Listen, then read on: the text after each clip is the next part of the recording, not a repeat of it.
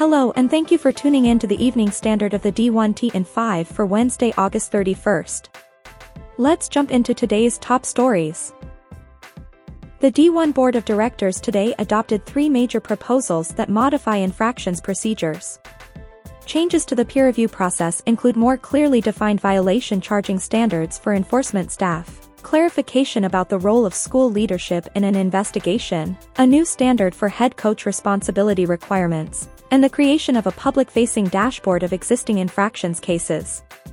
Changes to the appeals process include limiting appeals of penalties to only those that fall outside legislated penalty guidelines, overturning committee on infractions decisions only when an appealing party demonstrates that no reasonable person could have made that decision, and resolving the majority of appealed cases through a written record rather than conducting oral arguments, among others. The board also voted to eliminate the IARP, which will be dissolved after the five remaining cases in that process are adjudicated. The board also decided that student athletes who transfer will be guaranteed their financial aid at their next school through graduation. Additionally, the board adopted the following notification of transfer windows. A 45-day window beginning the day after championship selections are made in their sport, or May 1st to 15th. For winter sports, the board established a 60-day window beginning the day after championship selections are made in the sport. And in spring sports, the window runs from December 1st to 15th, or a 45-day window beginning the day after selections are made in the sport.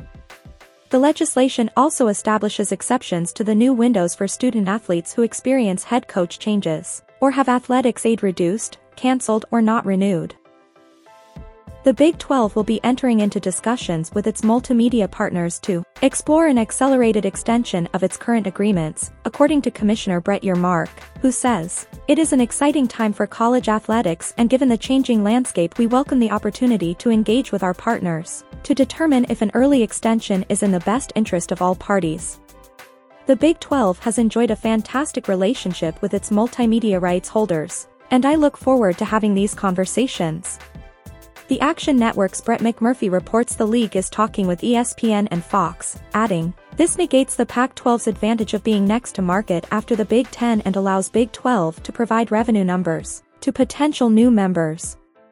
ESPN first reported ESPN's early talks with the Big 12.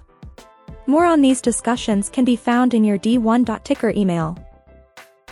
The College Football Playoff Board of Managers on Friday are expected to chart the next course in playoff expansion by potentially holding a vote that, if unanimous, could open the path for expansion as early as 2024, according to Sports Illustrated's Ross Dellenger, who also reports, despite growing attraction to a 16-team field, the 12-team model remains the favorite as commissioners spend a year examining and vetting that proposal. They are believed to be close to agreeing to several unresolved concepts. Vote or no vote, commissioners will likely receive marching orders from the presidents to reach a compromise on several hot-button topics, such as 1. How revenue will be distributed in an expanded playoff, 2. The role of the Rose Bowl, a sticking point during the past year of negotiations, and 3. How automatic qualifiers are used.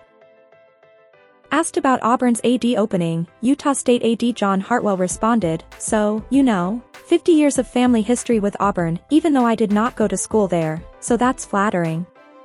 To answer your question, I think it's one of the very best jobs in the entire country, and so if they called, I would absolutely listen.